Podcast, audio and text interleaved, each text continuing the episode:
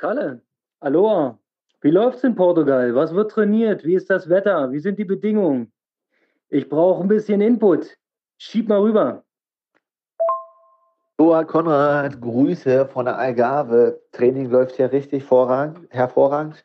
Gute Gruppe mit 3 anderen Jungs hier. Wird ordentlich durchgezogen. Erster Block ist jetzt durch.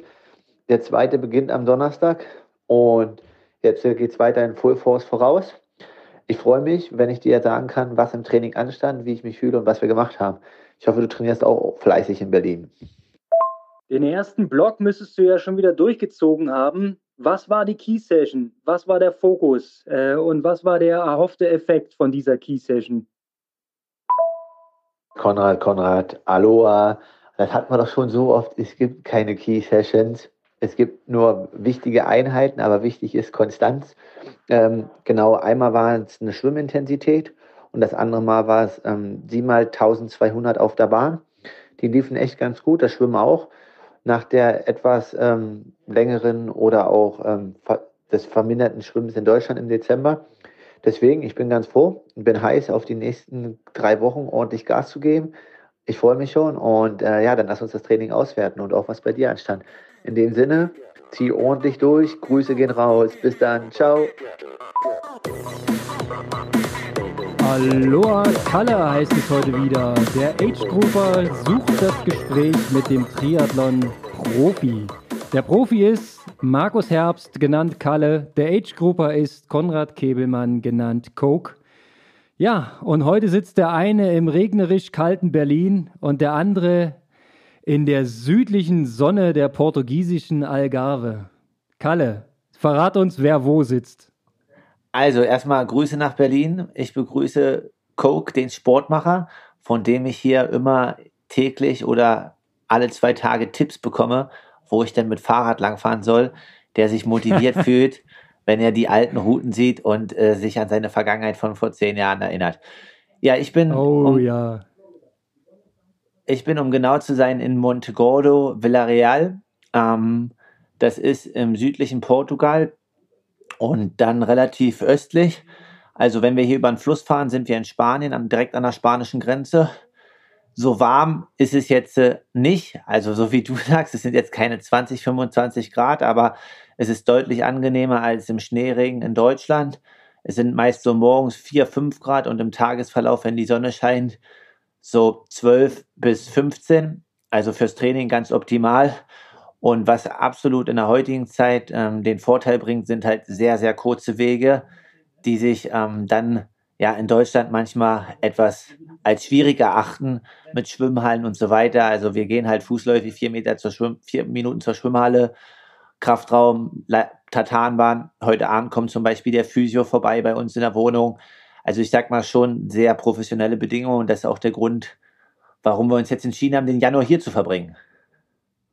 Sehr schön. Was heißt wir? Wen hast du noch mit dabei? Wer sind die Sparringspartner? Mit dabei ist ein 800-Meter-Läufer, Julius Nafnik, der auch letzte Woche, du hast ihn gezogen beim Preisschreiben, das Paar Schuhe gewonnen hat. Aber das war jetzt kein Schmuh oder so. Alle haben es ja gesehen. Du hast wirklich gezogen. Der hat sich mega gefreut. Da passt partiell was im Laufen, manchmal nicht, weil es dann doch in den Kerneinheiten, ja, als 800-Meter-Läufer ist er schon ein Stückchen schneller als wir als Triathleten. Dann ist dabei Alexander Schilling. Den kennen ja unsere Hörer schon aus den letzten Podcast-Folgen, wo wir teilweise mit ihm zusammen gequizt haben in unserer Weihnachts-Special-Edition.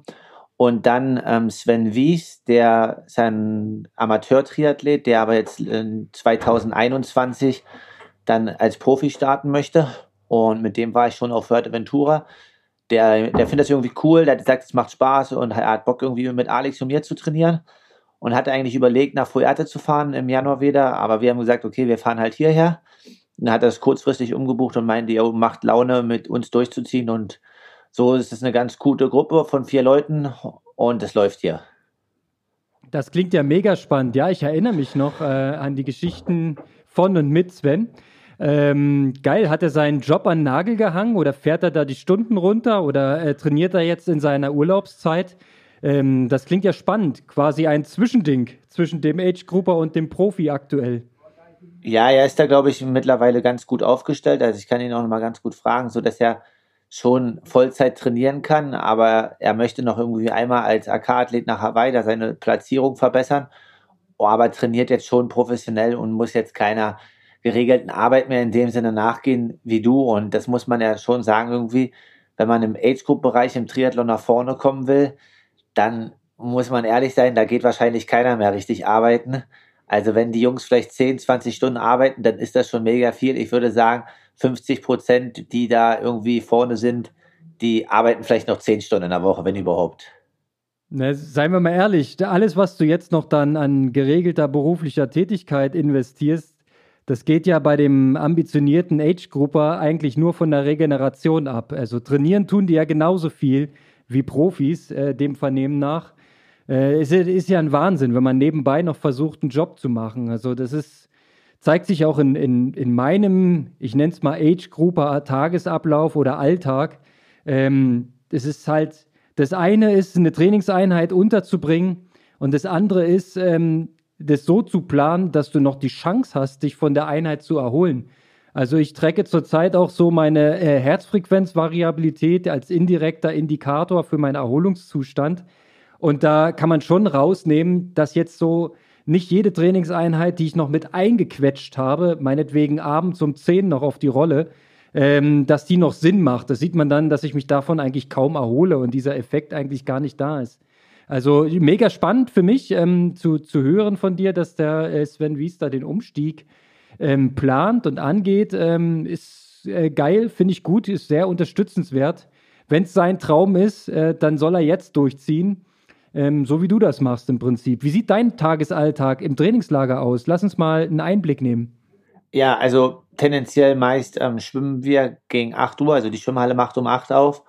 Und dann gibt es hier so feste Slots, also man hat immer so eine Stunde 30 bis Stunde 40 Zeit und damit danach die Schwimmhalle desinfiziert werden kann. Meist fangen wir jetzt einfach klassisch mit Schwimmen an und ja, dann kommt danach das Radfahren oder das Laufen, je nachdem, was auf dem Plan steht, und so stehen halt die immer in 3 Tagesblöcken aufgeteilt, also 3 Tage hart, ein Regenerationstag. Und ja, so kommen halt an den Belastungstagen immer so 5 bis 5,5 Stunden Training zustande und am Entlastungstag halt 3 Tage. Das haben wir jetzt vor, 24 Tage durchzuziehen, also 3 mal 8. Und dann haben wir den nächsten Block gut in der Tasche und den Januar überbrückt. Und dann schauen wir mal, wo die Form dann ist.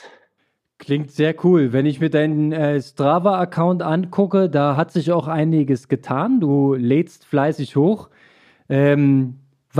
Wenn du jetzt zusammenrechnest, du hast jetzt den ersten Belastungsblock im Prinzip abgehakt und hast jetzt den ersten Ruhetagstand heute. Wie ist es gelaufen, die ersten 3 Belastungstage? Welcher Fokus lag und wie zeigt er sich dann in den tatsächlichen Trainingseinheiten? Ja, interessant war, was wir auch im letzten Podcast schon hatten mit Reisetag und Reisestress. Neulich habe ich auch eine Nachfrage gekriegt, warum wir am Reisetag abends noch gelaufen sind. Wir haben doch neulich diskutiert, Reisetag frei oder nicht. Das sollen wir gerne nochmal mit aufnehmen, ja. Um das genau zu analysieren. Also das war dann bei mir einfach, dass wir da halt abends irgendwie nochmal die Beine locker kriegen nach dem Flug. Und ich hatte ja vorher ruhige Tage. Ja, und dementsprechend war der erste Tag nach der Reise ohne eine Intensität geplant, sondern nur im GA-Bereich. Danach waren dann Tempoläufe, 7x1200 mit 2 Minuten Trabpause. Und den darauffolgenden Tag halt beim Schwimmen ein VO2 Max Set mit 4x150, 100, 150 und dann eine Serienpause und das Ganze dann 4 Mal. Genau, das waren die 2 Intensitäten und sonst viel GA drumher. Das waren jetzt, sage ich mal, in den ersten 3 Tagen die 2 Kerneinheiten. Und was du vorhin angesprochen hast, was sehr interessant war, ich habe auch ein bisschen meinen Puls kontrolliert und der war die ersten 2 Tage nach der Reise mega hoch, so, ne? Ich habe mich schon gewundert, ui, was ist denn los? Hast du an Weihnachten nicht ordentlich trainiert? Aber habe ich eigentlich gemacht. Aber das stresst den Körper dann schon und der war im GA und in allen anderen Bereichen immer so 4, 5 Schläge drüber. Aber nach 2 Tagen hat dann so die Gewöhnung eingesetzt und jetzt ist er wieder in dem Bereich, wo er halt auch auf Fuerte am Ende war. Mhm. Also den Körper nimmt das schon ein bisschen mit und der kann dann nicht einfach umswitchen von 0 auf 1. Möglicherweise auch ein kleines Stück weit erstmal die Klimagewöhnung. Du hast dich ja in den 2 Wochen hier in Deutschland an dieses Mistwetter gewöhnt. Ja, und vielleicht ist es deswegen nochmal ein kleiner Umschwung gewesen, wieder zurück in etwas gemäßigtere Gebiete. Ja, kann daran liegen, kann aber auch Reisestress sein, also möglich. Das werden wir wahrscheinlich nicht wissen oder nur du selber dann. Hast du auch Ruheherzfrequenz, sowas morgens in Ruhe? Misst du sowas auch als Indikator für dich? Ja, partiell jetzt nicht. Also ich dokumentiere das noch nicht immer. Manchmal mache ich es, wenn es so in richtig wichtigen Trainingsphasen ist. Aber ja, ich habe es ja dann im Training gesehen und dementsprechend habe ich das dann angepasst. Und da das jetzt nach 1-2 Tagen halt alles wieder okay war, so wie du schon sagst, ist halt multifaktoriell. Wir werden nie herausfinden, was der Grund ist. Aber wichtig ist, dass man dann halt sieht, okay, nach 2 Tagen ist alles wieder, hat sich angepasst. Wenn das jetzt eine Woche so wäre, dann müsste man schon überlegen, okay, ist da irgendwie ein Infekt oder sowas? Aber es war es ja nicht, ne? Es war jetzt nur ein Tag oder 2 Tage, deswegen alles gut. Okay, und in den ersten 3 Belastungstagen, sagst du, waren 2 Sets dabei, wo die sogenannte VO2 Max angesprochen worden ist. Zum einen das Laufset, wo du gesagt hast, 7 mal 1200 Meter. Das sind in deinem Fall ungefähr 4 Minuten, richtig? So. Ja, ein bisschen drunter, weil 4 Minuten ist ja 3,20. Ah, was? Das wäre ein bisschen zu langsam. Ein bisschen schneller noch, in Ordnung. Aber so roundabout, ja, also dass man sich es mal vorstellen kann. Weil 7 mal 4 kriege ich gerade noch so im Kopf hin. Das sind ja dann so 28, gut, ziehen wir noch eine Minute ab, 27 Minuten im sogenannten VO2 Max-Bereich, also in dem Bereich, wo du quasi das Maximum an Sauerstoffumsatz realisierst, ne, in deiner Ausdauerleistungsfähigkeit. Genau. Das ist ja schon ein sehr, sehr fordernder Bereich. Wie hast du dich erholt von dieser Einheit? 7 mal 1200 Meter in dem Tempo. Das ist ja für andere schon mal ein richtiger Killer. Ja, also ich habe das relativ gut verkraftet. Ich muss aber auch sagen, das war gefühlt mit einer der besten Einheiten so. Vor allen Dingen der Unterschied ist halt echt 1000 oder 1200. Das macht echt einen riesen Unterschied, die 200 Meter mehr. Das mag man gar nicht glauben. Ich habe mich eigentlich gut erholt und habe es auch relativ kontrollieren können. Die Einheit, sonst kriegt man die auch nicht durch, sage ich mal. Und ja, was ich schon gesagt habe, da war ja ein 800-Meter-Läufer mit mir zu der Zeit auf der Bahn. Der hat halt 7 mal 1000 in 2,46, 47 gemacht. Ja, man sieht es auf Strava. Ja, das motiviert natürlich und dann gibt man natürlich schon auch gerne Gas. Und ja, nächsten Tag habe ich mich eigentlich ganz gut gefühlt und wieder fit und konnte dementsprechend wieder angreifen. Stark. Also für mich gutes Zeichen als Beobachter von außen, dass du dich von so einer Einheit gut erholen kannst. Du hast dann noch, glaube ich, einen Rad-Shakeout danach gemacht, ne, um einfach grundlagentechnisch noch ein bisschen alles abzubauen, was da so an Mist in deinem Körper noch drin war. Und nächsten Morgen gab es dann das nächste VO2 Max-Set im Schwimmen. Was war die Hauptserie nochmal? Du hast es vorhin schon gesagt. 150 Kraul, 100 Kraul, 100 Kraul und 2x50. Und das Ganze halt 4-mal. So etwas runtergeschraubt, und hast du es versucht, immer mit dem gleichen Tempo zu schwimmen, oder wurdest du auch schneller zu den kürzeren Distanzen? Ja, schon schneller werden zu den kürzeren Distanzen. Okay. Weil, also die 50er müssen dann schon ein bisschen zügiger werden, das sind ja nur 50 Meter. Hast du Kurzbahn in Portugal oder Langbahn? Sowohl als auch, das kann ich mir aussuchen. Oh, wo drauf bist du so geschwommen, die Serie? Auf der Kurzbahn, diesmal Kurzbahn. Ah, alles klar. Und nur mal für mich zur Einschätzung, die 100er aus den Serien, in welchen Zeiten bist du die geschwommen?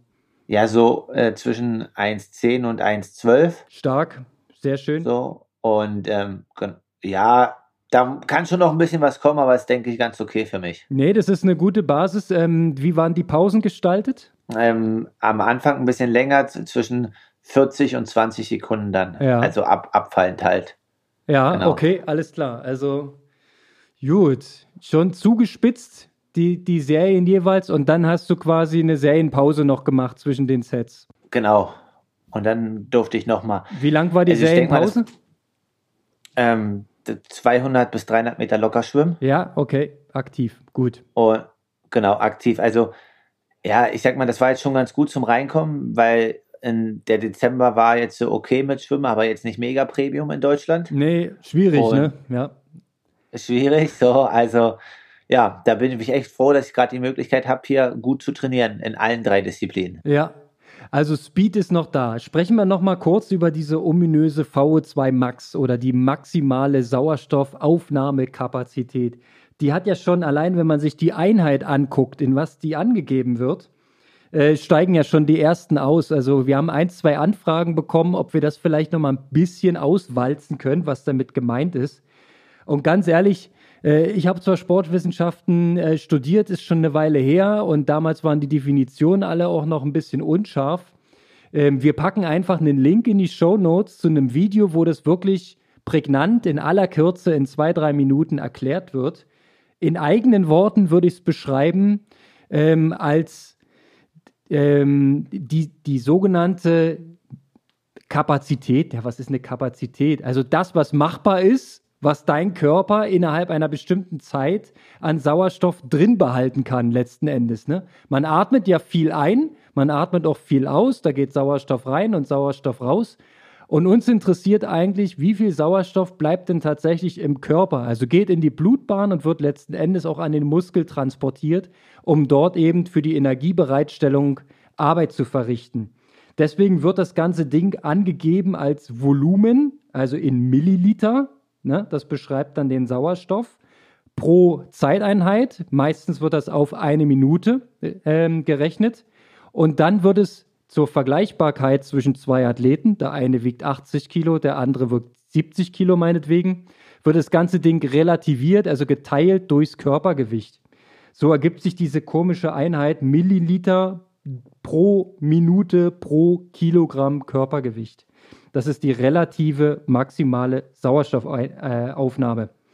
Ich habe dich vorhin gefragt im Vorgespräch, was sind deine Zahlen? Und du hast gesagt, naja, es gibt Zahlen, die sind aber nicht ganz so aktuell, weil so einen Spaß misst man natürlich am besten im Labor mit einer Spiro, dass die Atemgase vernünftig analysiert werden. Von daher kannst du eigentlich nur so solide Schätzungen abgeben. Ich nehme es mal vorweg. Vor 2 Jahren wurde gemessen eine relative Aufnahmekapazität von 78 Milliliter pro Minute pro Kilogramm Körpergewicht. Roundabout. Ja, mach mal 77, ja, so 77, 78, sowas. Alles klar. Und du hast damals noch ein bisschen mehr gewogen. Du warst also ein etwas schwererer Athlet, wobei das relativ zu betrachten ist. Also 78 Kilo damals und heute ein bisschen weniger, sag mal so, ne? Ein paar Kilo. Und wenn man das zurückrechnet, ohne dass man es relativiert, also durch diese Kilogramm, dann kommst du auf eine Aufnahmekapazität von ca. 6 Liter Sauerstoff in der Minute. Ja, also das kann dein Körper irgendwie verwerten, um daraus Energie zu erzeugen. Das ist die Annahme, die dahinter steht. Und mit diesen 6 Liter bist du konkurrenzfähig, kann ich dir sagen. Natürlich werden Athleten, die 100 Kilo auf die Waage bringen und Ausdauer trainiert sind und fette Muskulatur haben, die entsprechend Sauerstoff auch umsetzen können, die werden in den absoluten Zahlen, werden die vielleicht sogar noch mehr erzielen. Aber das ist natürlich dann sportartenspezifisch. Ich glaube, am höchsten sind sowas wie Ruderer, die erstens Ganzkörperleistung bringen durch Beineinsatz und Armeinsatz und meistens dazu noch groß und muskulös sind und ganz, ganz viel aktive Masse reinbringen. Die haben in der Regel da die höchsten Werte in der absoluten Rechnung, ne?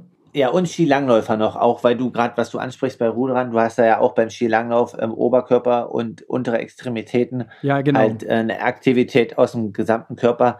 Das sind meist die Leute, die eine relativ hohe VO2 Max haben. Da war auch interessant, ich weiß jetzt hier nicht ihren Namen, aber im Sommer ist eine Biathletin aus Norwegen auch eine 30-40 auf der Bahn gelaufen, ne? Oh, also ist schon knackig. Ja, kann man mal machen. Genau. Ja. Also das Thema, wie viel Muskulatur du mit einbringst in deine Leistungserbringung, die ist natürlich relevant für diesen Maximalwert. Weil man kann sich vorstellen, arbeitest du nur mit den Beinen, meinetwegen als Radfahrer auf dem Ergometer, dann hast du natürlich weniger Muskulatur aktiv mit im System drin, als wenn du, wie gesagt, sowas wie du sagtest, eben Skilanglauf, wo du noch mit dem Armeinsatz und mit dem gesamten Körper arbeitest letzten Endes. Die haben dann höhere absolute Werte, aber auch mein Ruderer verliert am Ende, wenn du es aufs Körpergewicht relativierst. Ja, da wird dann wahrscheinlich der 55 Kilo schwere Radprofi, der wird wahrscheinlich immer gewinnen, wenn du es relativierst. Deswegen können die ja auch am schnellsten den Berg hochfahren. Logisch. So einfach kann man es sagen, ja. Wenn man es sich so einfach macht, natürlich kann man es sich auch schwieriger machen und komplexer, weil ja diese Maximalkapazität der Leistungserbringung, ich nenne es jetzt mal laienhaft, mit Sauerstoff, die ist ja nicht alles im Sport. Ne? Es gibt noch den Anteil ohne Sauerstoff, den sogenannten anaeroben Stoffwechsel. Und dann geht es noch um eine zweite Komponente, um diese sogenannte Laktatbildungsrate. Also die werden wir uns vielleicht noch mal für eine nächste Folge irgendwie vornehmen, wenn denn da Bedarf ist. Aber das ist das Ding, was wir durch Schwellentraining traktieren. Ne? Ja, und dann, was halt auch interessant ist, also was wir gerade ja besprechen, VO2 Max. Aber es muss jetzt nicht derjenige, der Athlet, der Beste sein, der die höchste VO2 Max hat, sondern auch dann im Triathlon auf der Langdistanz, bei wie viel Prozent meiner VO2 Max kann ich ökonomisch über einen langen Zeitraum arbeiten? Es kann ja sein, dass einer irgendwie nur eine 70er VO2 Max hat, jetzt relativ gesehen, kann aber davon an der Schwelle, also 80% bis 85% abrufen. Und der andere hat halt eine relativ hohe VO2 Max, kann aber am Ende nur 55% abrufen. Dann ist der niedrige Athlet vielleicht von der Leistungsfähigkeit doch stärker. Ja. Das ist dann auch noch die Frage dann, aber das ist ja jetzt schon weiterblickend, das können wir dann auch wieder nochmal aufgreifen in einer anderen Folge. Jetzt ging es ja erstmal um die reine Definition der VO2 Max und wie man die nach oben bringt halt, ne? Genau, also ein schönes Beispiel ist immer, wenn man sagt, mit der VO2 Max machst du den Motor groß und dann musst du diesen Motor natürlich noch ökonomisieren, also im Prinzip einfahren, dass er möglichst geschmeidig läuft. Und das ist dann im Prinzip die zweite Stufe. Also klar, erstmal ein großes Volumen erzeugen, dass du eine möglichst große Basis hast. Und dann musst du das ganze Ding natürlich entsprechend handeln können. Und da kommt dein Beispiel ganz gut. Geht natürlich am Ende gerade in den längeren Ausdauerdisziplinen darum, kommst du mit der Energie, die du an Bord hast, kommst du damit bis ins Ziel, ne? Oder wann kippt dein System? Stichwort, wie viel Laktat häuft sich in deinem System an und wann wird es zu viel, um diese Leistung noch zu erbringen? Also das sind so Komponenten, die dann noch mit reinspielen. VO2 Max ist nicht alles, aber es ist so schön zu sehen, zu trainieren und zu messen. Und klar ist, eine hohe Sauerstoffaufnahmekapazität zu haben, ist erstmal nicht nachteilig, oder? Sind wir da einig? Ja, definitiv ist erstmal eine riesen Grundvoraussetzung, wenn man die hat, also antrainiert oder wenn man auch vielleicht wie Kolumbianer von Natur in der Höhe wohnt, auf 2400 Metern, dann hat man einfach die schon angeboren. Genau. Ich hatte neulich auch mit Alex die Diskussion beim Radfahren, dass der Boulder zum Beispiel in den USA so ein Hotspot ist für Triathleten und Läufer. Natürlich ist der Sport, irgendwie gehört zum Lebensstil dabei oder dazu. Aber die Leute, die dort halt leben, die werden auch einfach von Geburt an erstmal fitter sein und sind einfach fitter geboren, einfach durch ihre Herkunft. Ja, genau. Und deswegen, also ist schon eine Grundvoraussetzung und wenn man die hat und die gut bearbeitet oder die steigert, hat man erstmal eine gute Grundvoraussetzung. Denke ich auch. Also da hast du natürlich was angesprochen, wer dauerhaft in der Höhe lebt. Ne, da geht es vor allem um den Sauerstofftransport, dass diese Möglichkeit sehr gut ausgeprägt ist. Stichwort rote Blutkörperchen. Deswegen macht man ja auch Höhentraining unter anderem, um diese Effekte abzurufen, ne, um da den Körper maximal zu stressen. Ehe es jetzt hier zu nerdig wird, würde ich noch mal kurz versuchen rauszustellen, was kann denn jetzt unser Age-Grupper-Triathlet aus dieser Information, dass die VO2 Max erstmal erhöht werden sollte, auch in dieser Trainingsphase, in dieser sogenannten Base-Phase oder in der Grundlagenphase, wie kann man das denn tatsächlich in die Praxis umsetzen? Weil ich kann ja jetzt so schlecht deine Einheiten auf Strava nachtrainieren. Ich glaube, da würde ich nicht lange Freude dran haben. Ja gut, also die Dauer der Einheiten, also die Norweger, die spitzen das dann zu, die gehen dann bis zu 40 Minuten, was aber schon echt ein bisschen zu heftig ist. Und was du hast ja vorhin auch die gesamte Belastungszeit durchgerechnet. Ja. Und deswegen sage ich mal so, als Age-Grupper vielleicht plakativ gesagt 20 bis maximal 35, eher 30 Minuten dann in diesem Bereich trainieren. Und ja, dann gibt es ja die verschiedenen Intervallformen dafür, die wir ja schon neulich angesprochen haben, im Laufen, im Radfahren und wo auch immer, um die halt zu triggern. Aber auch mit ganz normalem GA1-Training verbessere ich partiell meine VO2 Max. Das darf man immer nicht vergessen. Also eigentlich mit jeder Bewegung verbesserst du deine Sauerstoffaufnahme. Also wer sich gar nicht bewegt auf der Couch, der trainiert die entsprechend nicht. Ne? Aber schon der Gang, weiß ich nicht, die Treppe hoch oder zur Toilette triggert ja irgendwie schon die Sauerstoffaufnahme. Von daher ist es immer ein bisschen gefährlich. Ja, der Ansatz, der für mich sich in der Praxis gut umsetzen lässt, ist dieser sogenannte polarisierte. Ne, dass du zwei Belastungspole entwickelst. Der eine ist der im ganz entspannten, ich nenne es mal Gammeltempo oder wie man auch manchmal sagt, im Grundlagentempo. Das darf aber wirklich nicht zu intensiv sein. Der nimmt so ungefähr 80-90% des gesamten Trainings ein. Ne? Dieses entspannte, ruhige GA1, wie man auch so sagt. Und die 10 bis maximal 20%, die sollen halt in diesem sogenannten VO2-Max-Bereich trainiert werden, also als hochintensive Intervalle.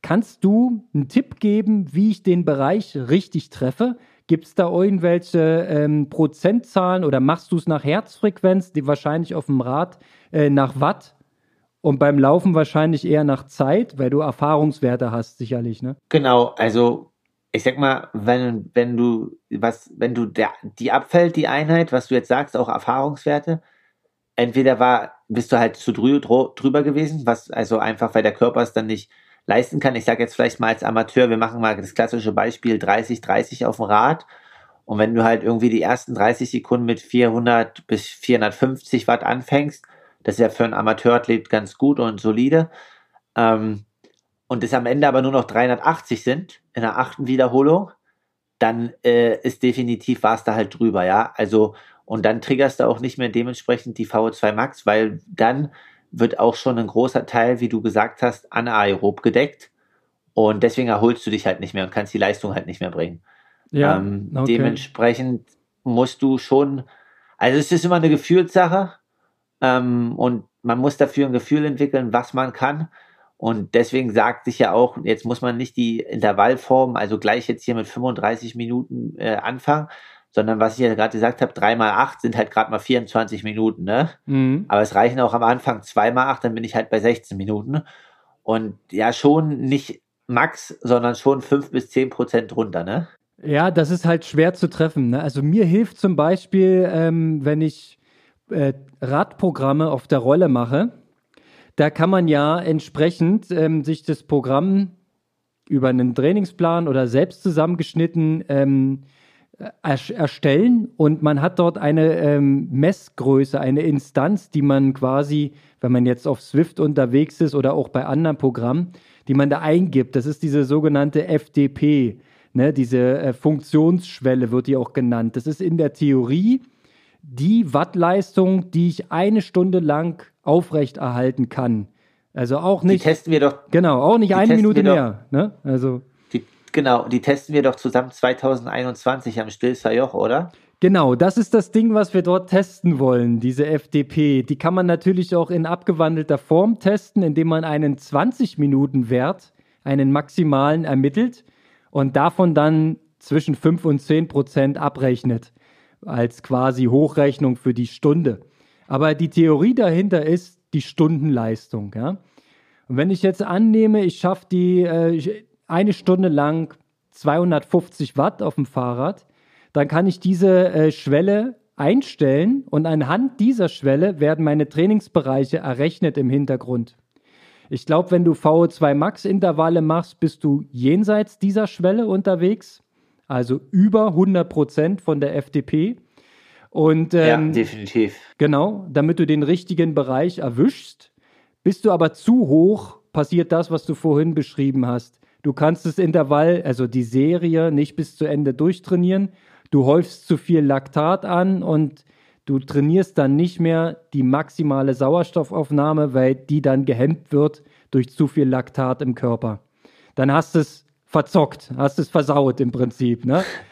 Machst du es umgekehrt, machst du es zu lasch, ja, dann triffst du auch nicht den richtigen Bereich und der Effekt ist vielleicht auch nicht maximal. Also es ist schon schwierig, dieses Training in Eigenregie, sag mal, ohne Erfahrungswerte und ohne Coach durchzuziehen, finde ich. Ja, definitiv, aber ich sag mal, wenn du es dann 2-3 Mal im Worst Case verzockt hast, dann triffst du es dann auch. Also es ist jetzt nicht, dass du es nie triffst. Also man sollte deswegen jetzt irgendwie keine Scheu haben und sich schon dran wagen, das auch zu machen und so. Ne? In dem Sinne, tut schon weh, aber bringt auch was. Ja, und du hast vorhin angesprochen, diese 30-30, die sind ja auch in aller Munde, aber vielleicht nochmal erklärt, das bedeutet 30 Sekunden in dem Quäl-Dich-Bereich, also in diesem VO2 Max-Bereich und dann 30 Sekunden ganz locker. Und dann wieder 30 Sekunden hart, wieder 30 locker und so weiter. Das als Serie, weiß ich, die meisten machen irgendwie 3x9 oder 3x10 Wiederholungen von diesen 30-30. Und das ist dann schon ein knüppelhartes Programm, kann ich aus eigener Erfahrung sagen. Du bist danach wie gegrillt und freust dich, wenn du von der Rolle kippst. Ist herrlich. Genau, und ja, diese 30 Sekunden Pause, warum auch dann, da erholt sich dein Puls halt nicht, ne? Der geht halt nicht in 30 Sekunden runter.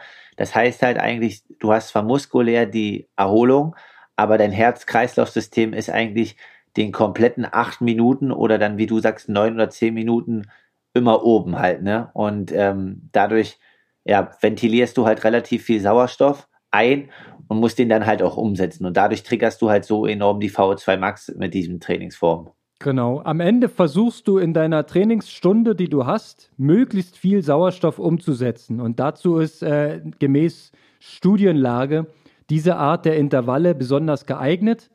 Aber es geht auch länger, ne? Auf dem Rad machst du zum Beispiel auch längere Intervalle im Bereich der maximalen Sauerstoffaufnahme. Aktuell geplant, glaube ich, bis zu 8 Minuten, ne? Hast du mir gesagt. Genau. Das ist natürlich für mich schwer vorstellbar. Ja gut, wir haben ja jetzt auf Fuerteventura schon 4 Minuten Intervalle gemacht und da war ich jetzt am Ende schon relativ stabil und gut und war da auch zufrieden und habe da auch relativ hohe Werte für mich erzielt und dementsprechend ist jetzt die Form, dass wir jetzt auf 8 Minuten Intervalle gehen, weil wir dann jetzt Richtung Februar dann schon wieder, also wir haben dann 2,5 Monate im Bereich von VO2 Max trainiert und wollen aber dann Richtung Februar schon wieder in eine Form von Schwellentraining gehen, weil dann ja hoffentlich und aller Voraussicht nach im März die ersten Wettkämpfe anstehen. Okay, und für mich nochmal übersetzt, wenn du auf Schwellentraining gehst, dann befindest du dich in den letzten 8 bis 6 Wochen vor einem Wettkampf und machst diese Ökonomisierung deines bis jetzt schon großen Motors. Genau, so ist der Plan. In der Theorie und dann hoffentlich auch in der Praxis.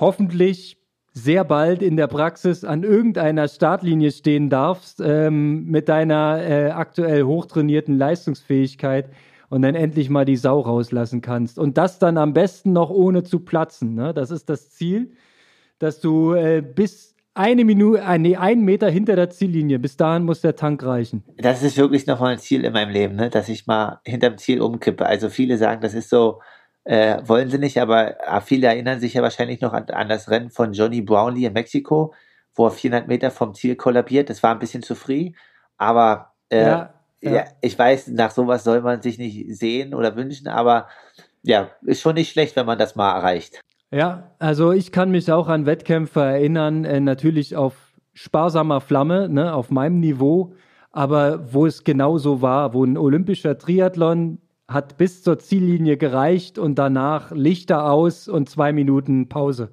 Also wirklich mit auf dem Boden liegen und nicht mehr wissen, wer man ist, das geht wirklich. Und das ist dann auch, du weißt, dass du danach den Wettkampf abgeliefert hast, der in dir drin steckte. Nicht 1 Millimeter mehr wäre gegangen. Und das musst du einmal hinkriegen. Ich glaube, dann gewinnst du das Rennen.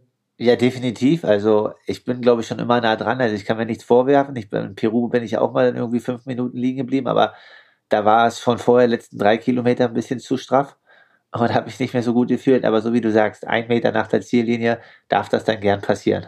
So machen wir es. Ich wünsche dir dafür erstmal alles Gute und dass das Ding hinhaut. Ich freue mich, dass du fleißig Strava warst und unseren Club befüllst. Vielleicht nochmal kurzer Rückblick zur letzten Woche. Wir haben ja die 3 Gewinner gezogen. Du bist auf jeden Fall mit 2 von 3 in Kontakt und ich habe jetzt dem Zweitplatzierten eine Nachricht geschrieben, auch über Strava. Das ist ja gar nicht so einfach. Ich habe einfach eine von seinen Einheiten kommentiert. Wir hoffen, dass wir dann demnächst alle Adressdaten zusammen haben, damit wir zur Tat schreiten können. Hier wartet schon ein wunderbar gestricktes Trailrun Berlin-Paket. Die Adresse besorgst du mir noch, ne? Genau, ich habe mit dem Alexander Richard schon gesprochen. Der Julius Nafnik hat sich schon seine Schuhe ausgewählt, die er sich wünscht. Die werden dann demnächst auch per Post bei ihm einfliegen. Und der André wird dann den Wärmemantel für vor den Wettkampf bekommen, so dass alle dann hoffentlich nächstes Jahr wieder bei einer Weihnachtschallenge dabei sind. Hervorragend. Ja, gelohnt hat es sich auf jeden Fall. Und es wird auch fleißig weiter trainiert, wenn ich mir hier letzte Woche anschaue. Ich hatte eigentlich eine gute Woche, guten Umfang abgeliefert. 7,5 Stunden haben es bis auf Strava geschafft. Da fehlt nur das Krafttraining. Aber es reicht bei mir trotzdem nur für den 52. Platz. Da kommt man sich schon ein bisschen, bisschen schwach vor. Aber was soll's? Solange alle anderen viel trainieren und Freude daran haben, freue ich mich einfach an deren Leistung und Stundenvolumen, die hier abgeliefert werden. Geht wieder Richtung 30 Stunden hier in der Spitze. Es ist der Wahnsinn. Ich freue mich drauf und es können gern noch mehr Leute in unseren Club kommen. Wir haben noch ein bisschen Platz. Ja, alle herzlich eingeladen. Konrad, ich werde dann hoffentlich nächste Woche mal deinen Routentrip mit Cachopo, ist schon ein ganz schönes Stückchen von dir, in Angriff nehmen, aber die Nachricht hat natürlich getriggert. Ich weiß jetzt, wo es ist.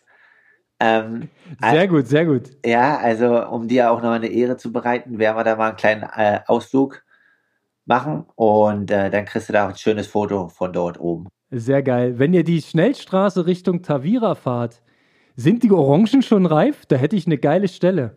Orangen sind eigentlich, ja, also sehen gut aus am Straßenrand Richtung Tavira. Warte mal, wo war denn dieses kleine Örtchen? Auch Dirk Wiltsch aus Dresden, ich weiß nicht, ob der noch was sagt. Ja, der war ja auch schon dort unten mehrfach, ne? Ja, der hat auch Ahnung, gell? Genau, hat sich in alte Zeiten durch aktuelle Strava-Routen versetzt gefühlt und schon geschrieben, oh, da waren wir ja vor 12 Jahren schon zusammen. Oh, ja.